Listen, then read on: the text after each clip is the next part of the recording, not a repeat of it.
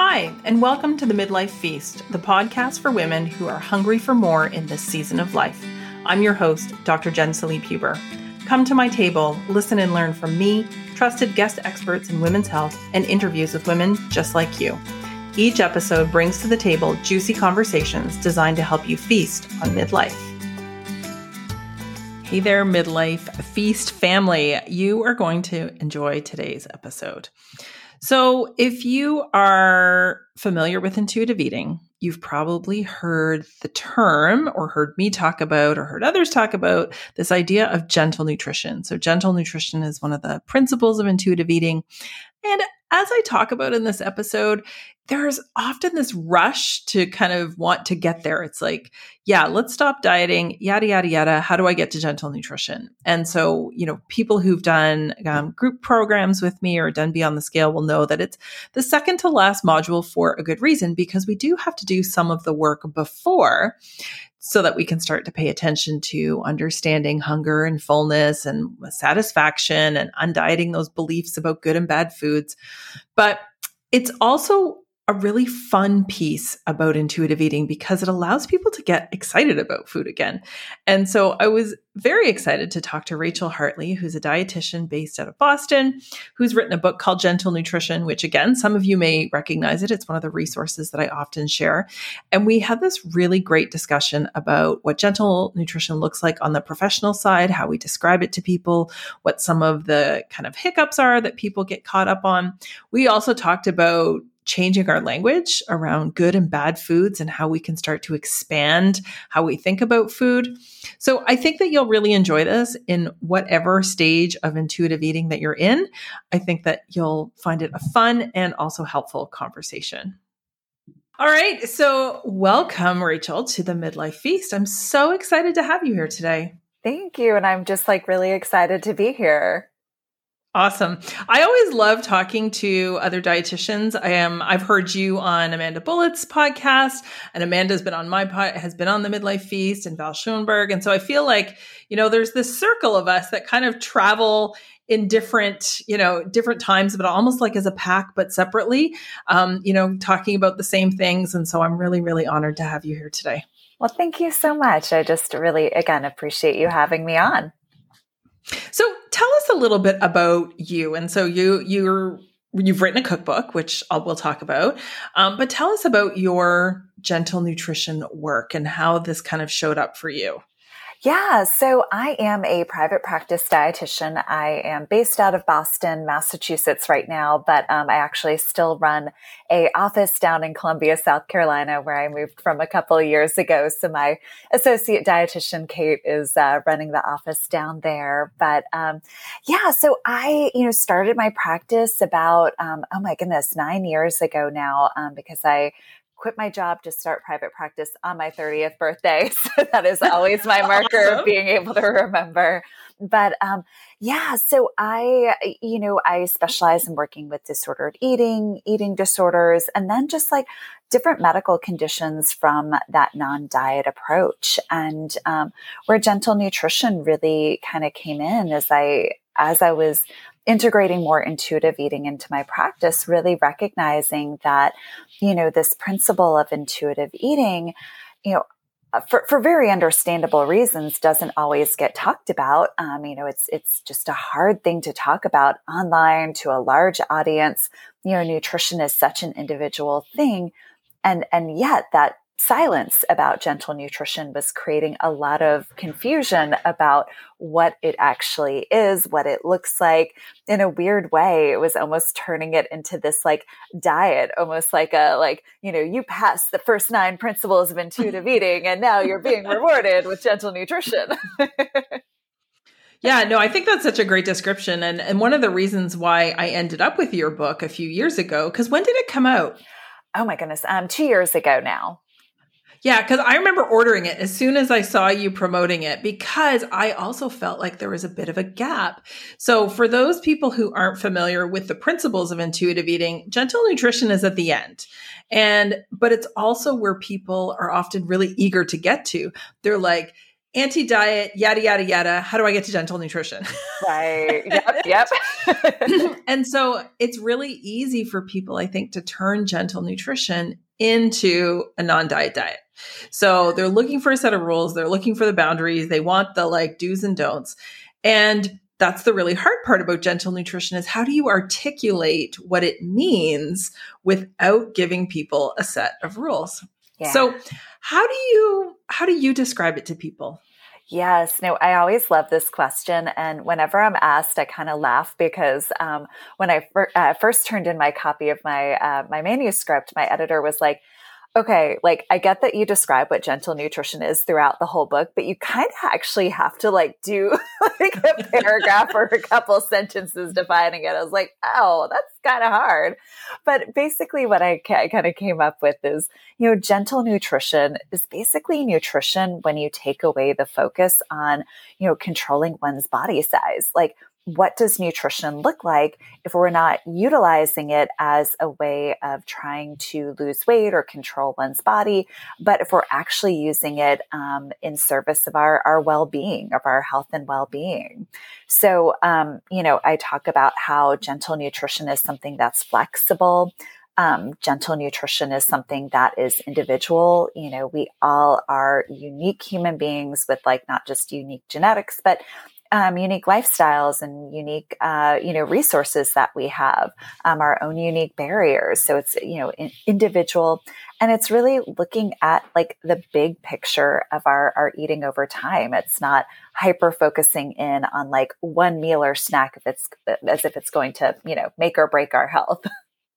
Yes. Oh my goodness. Yes. I describe it as nutrition is the long game of health. Mm. And so what we do, you know, for breakfast, every day this month. It probably isn't going to have any meaningful or measurable impact, but it could change how we feel and it can change how we move about our day but it's probably not going to be the deciding factor on you know whether i live to be 82 or 83 you know that kind of thing. Right right exactly. Yeah. it's like yeah we we put so much um, pressure on nutrition. You know when people think about health they put food and fitness up on this pedestal.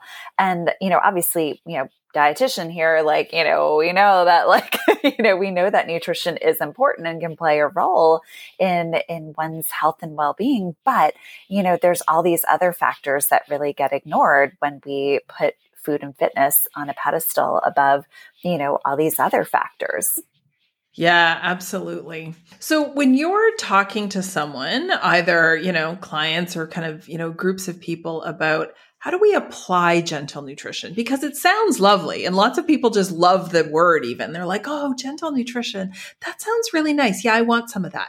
How do you actually walk them through that it isn't about meeting a set of criteria, that there isn't like a set of do's and don'ts, because that I think is the hardest part for people to understand. So I love hearing how other people describe it because it adds to, I think, our, our big picture understanding of how do we actually use gentle nutrition as a tool without it turning into a diet? So if somebody says, Rachael, how do I apply this thing that's called gentle nutrition, but you're not telling me what I can and can't eat? How does that work?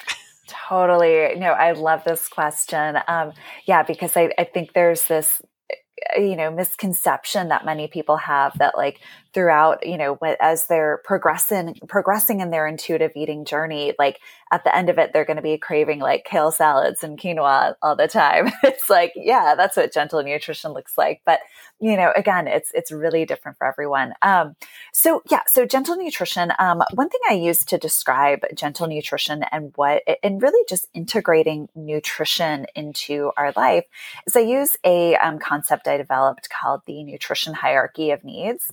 So it's based off of both like, you know, Maslow's hierarchy of needs, but um, also Ellen Satter has a wonderful um, hierarchy that, that she's created as well. But the big takeaway that I have for, for people is that you know, when um, the, the most important piece, like the bottom of that hierarchy, the most important factor in nutrition is whether we're eating enough food.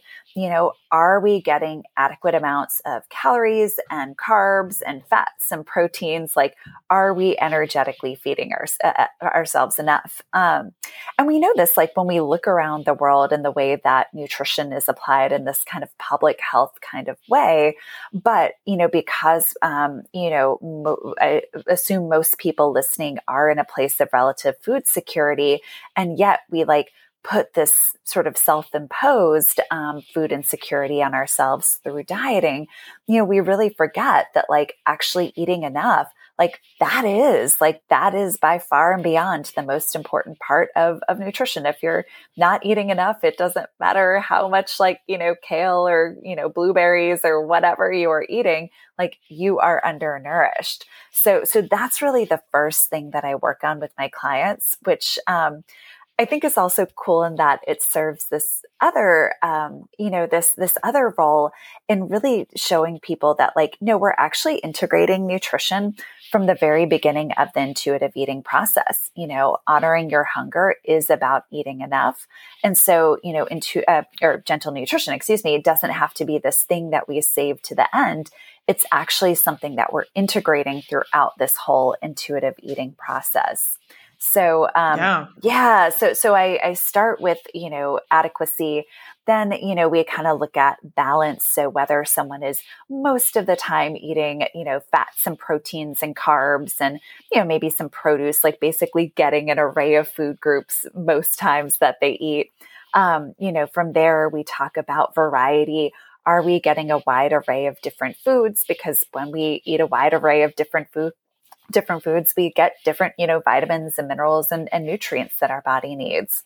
And then um, finally, at the top of my hierarchy is individual foods, which, you know, can play a role. Um, you know, there are absolutely ways that we can, you know, utilize specific foods for specific health reasons.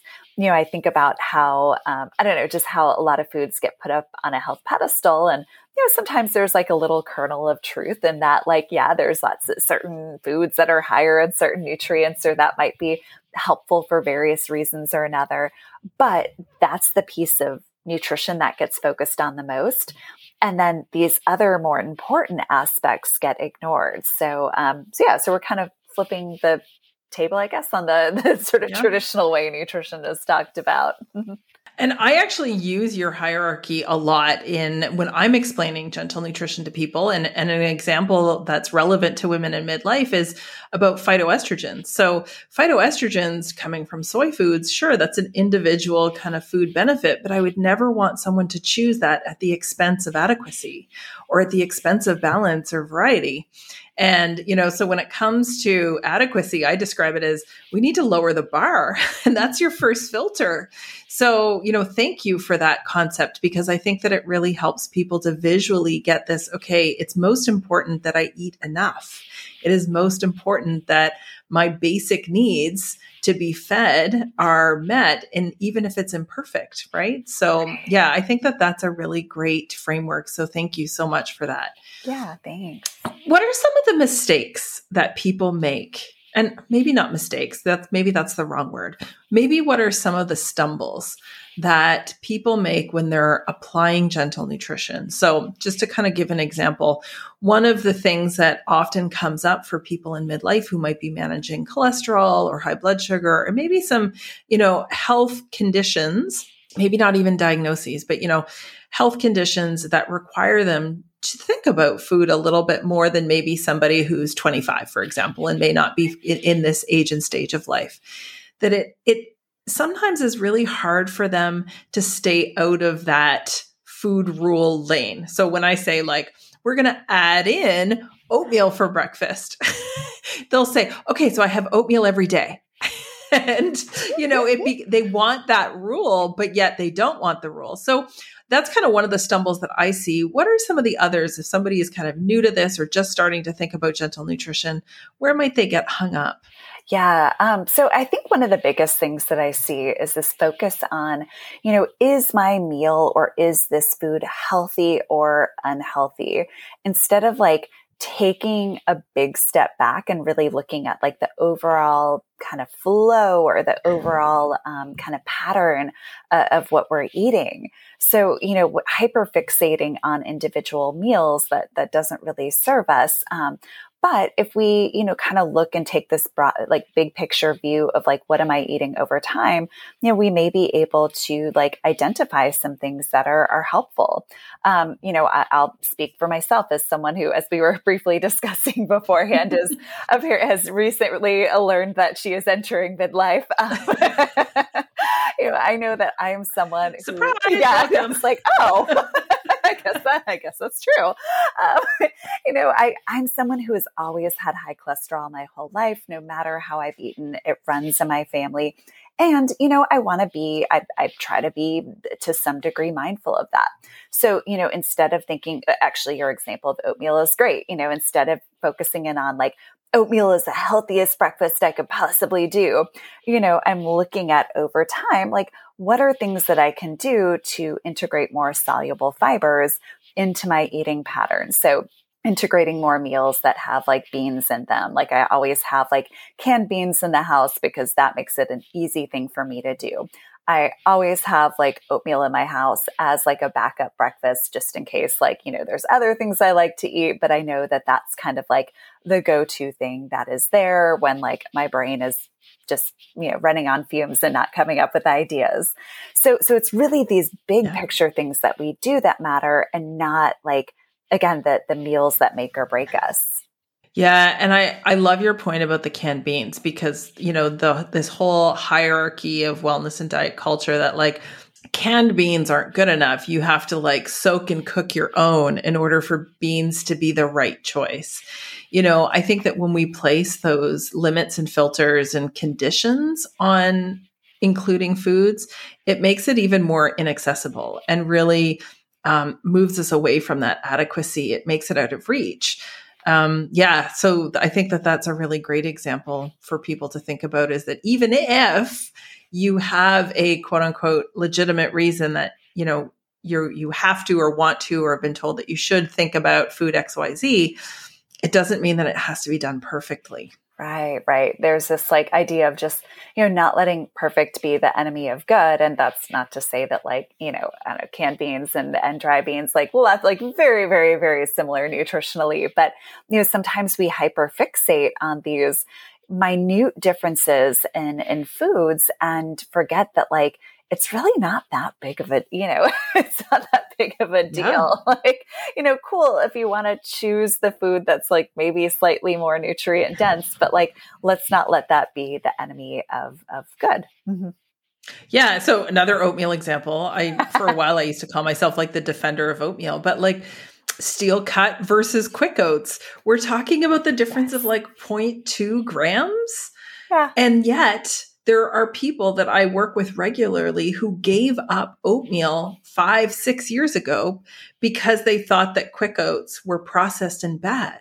Yeah. And then we add it back in because you know they have a reason that they want to often just because they they liked oatmeal but stopped eating it because they're like oh i don't have time to cook steel cut i'm like who does right nobody right. has time to make steel cut oats every day i don't no um, no you know i don't even have them in my cupboard anymore like i only buy quick oats so you know and i and so i think that when we start to break down some of the barriers to making nutrition feel easy again it makes gentle nutrition feel a lot more accessible. Yes, yes, yes, absolutely, absolutely. We don't need to make things, um, and, and, I'm saying we don't need to make things harder on ourselves, but obviously there is like a whole industry out there kind of convincing us that we do. And I guess, yeah, yeah. we can, we can, uh, you know, yes, we, we don't have to listen to them. No, no, we don't. So, one of the questions that I always like to ask other people is around this labeling of good and bad foods, because this is also, I'll call it an obstacle in that people will say, I get what you're saying, but there are bad foods, right? There are some foods that like I shouldn't have or should never have. And so when I try and say, you know, let's try and remove the language and the morality, it's still a hard thing to to it's a hard thing to describe. So how do you describe to people how do you let go of that language so that food all foods fit. How do we actually make that feel easy? Right. So I, think it's important to distinguish it. Like, okay, yes, there are certain foods that are more nutritionally dense than others, meaning they have more vitamins, more minerals, more, you know, antioxidants. Like, that is a real thing. And different foods serve d- different purposes. And so that doesn't mean that a food is good or that it's bad just because it is higher and lower in, in nutrient density. The example that I always use with my clients is like, okay, so imagine there is a, um, imagine there's like a runner who's about to go like, you know, compete in a race. They're about to like go run a sprint or a half marathon or whatever they're doing. And what are they doing? They're taking those little gel packets and like, you know, eating that, whether it's like in the beginning of their race or in the middle. Like, what is it? It's really just sugar. But from a nutrition standpoint, that is the best food for them. Like, are those gel packets like packed with vitamins and minerals and fiber and all this like no, other th- those things that we associate with health? Like, no, but it is good for them in that moment.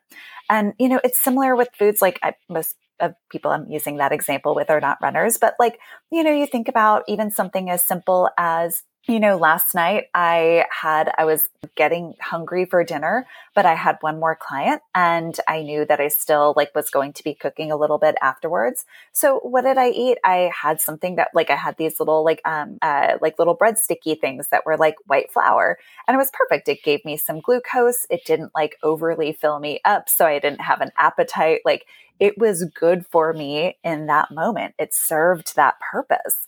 And so I think if we can kind of take a step back and, and move away from this, that's a good food or that's a, a bad food, and instead recognize that different foods serve different purposes and that pleasure is like a valid purpose to be eating, then I, I, think that that helps, yeah, get out of that sort of food labeling mentality. Yeah. Yeah. And I mean, it's so hard in our current climate where every every diet has its own list.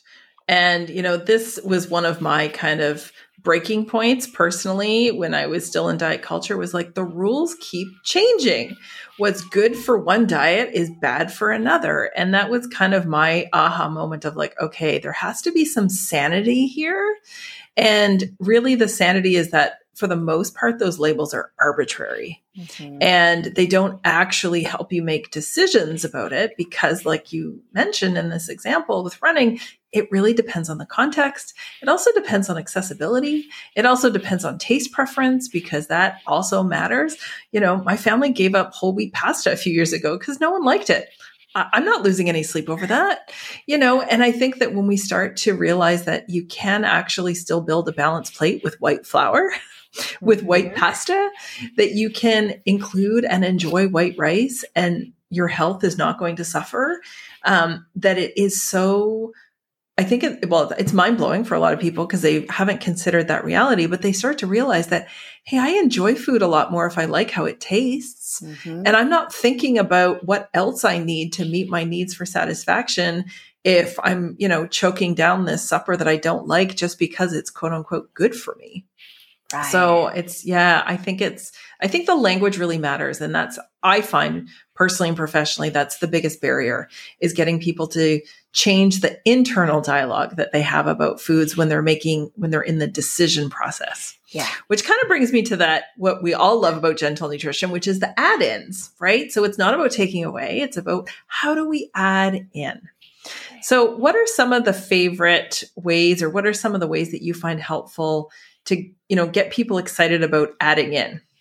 Oh, that's a good question. Yeah. So I think, you know, I think one of the things that's, I know, kind of interesting to me, um, maybe not to other people, this is, might just be a nutrition nerd kind of thing, but a lot of the foods that like provide or ingredients that provide flavors um, to meals also like, or that add flavor also add a lot of like actual nutrition in them too. Um, you know, you think about how in nature, uh, things that have like a, you know, think of like garlic or like herbs, things that have this like pungent smell or like a bright smell or whatever. Um, you know, that's also like phytochemicals that, that are beneficial to our health. So I think that's just kind of a neat little interesting thing that I yeah I, I love always, that yeah I always kind of find fascinating. Um, Yeah, so I think that's that's one thing that I love to think about. Um, you know, I think the other it, as I'm yeah reflecting on that question, I, I one other thing that I'm thinking about is how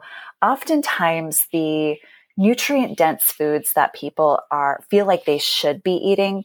You know it's almost like this idea if i'm going to eat something quote unquote healthy or if i'm going to eat a good food i have to prepare it in the best healthiest way possible. And when we're able to move away from like i don't know like I mean, and if anyone likes steamed broccoli out there, I'm sorry, I don't. But like, you know, it's like when you move away from like steamed or boiled or whatever and think about like, how can I take this um, lovely nutrient dense food that um, I'd like to be integrating and how can I prepare it in a way that actually like tastes good and is pleasurable?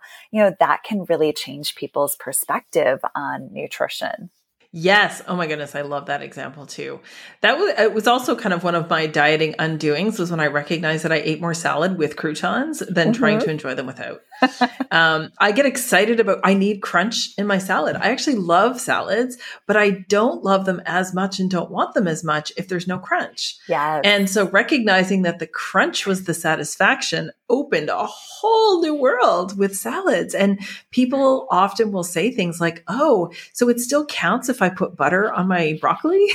Yes. Yes. Yes. yes still broccoli. It didn't turn into something else. Like it hasn't converted. Yeah. Yeah, it's funny. It's like almost like I can't like I'm not getting the nutrition benefits out of it if there's, you know, butter or cheese or, you know, croutons or or actually my salad favorite right now is I like to do panko breadcrumbs in like a little toast them in some oh. olive oil with some like herbs in there. That is, yep. that is my favorite oh, salad topping. that's happening. You're welcome but yeah, it's like we we actually can get nutrition and enjoy it at the same time. Yeah. Oh, I love that. I think that that's a great place to end. Actually, we can get nutrition and enjoy it at the same time. Yeah. Thank you so much for your time today. And since you're new to midlife or approaching it, as I always ask my guests, what do you think is the missing ingredient in midlife? Yes. Okay. So what I think, and obviously I have um, very, I have limited experience in midlife. I am at the front end of my midlife, but um, you know what? When I think about conversations I've had with my clients, I think the missing ingredient is really open conversation about it. You know, it is a period of transition, um, much like you know how puberty is a period of transition in our bodies, and there's not a lot of open dialogue about like what is happening in our body what can we expect like you know what what is going on and why are these changes important so i think that like just open communication and dialogue like you were doing with this podcast i would say that is yeah, we definitely need more, a lot more open dialogue. So I 100% yeah. agree with you. Awesome. So if people want to learn more about you and how they can learn from you, where's the best place for them to find you? Absolutely. So probably the best place is on my website. It's um, rachaelhartleynutrition.com and my, my Rachael is spelled A-E-L, not E-L, but it just Google Rachael Hartley Nutrition, you will find it. Um, I've got a blog there and just like different resources. Um, you can also find me on Instagram. I, you know, I'm fairly active on there, though a lot of my activity is sharing pictures of my very cute Bernese Mountain Dog on um, my stories, but that's always fun too. awesome. And we will have all the links in the show notes. So thank you so much for your time today and uh, welcome to the Midlife Club. Well, thank you so much again for having me. This was such a fun conversation. Thanks for tuning in to this week's episode of the Midlife Feast. For more non diet health, hormone, and general midlife support, click the link in the show notes to learn how you can work and learn from me. And if you enjoyed this episode and found it helpful, please consider leaving a review or subscribing because it helps other women just like you find us and feel supported in midlife.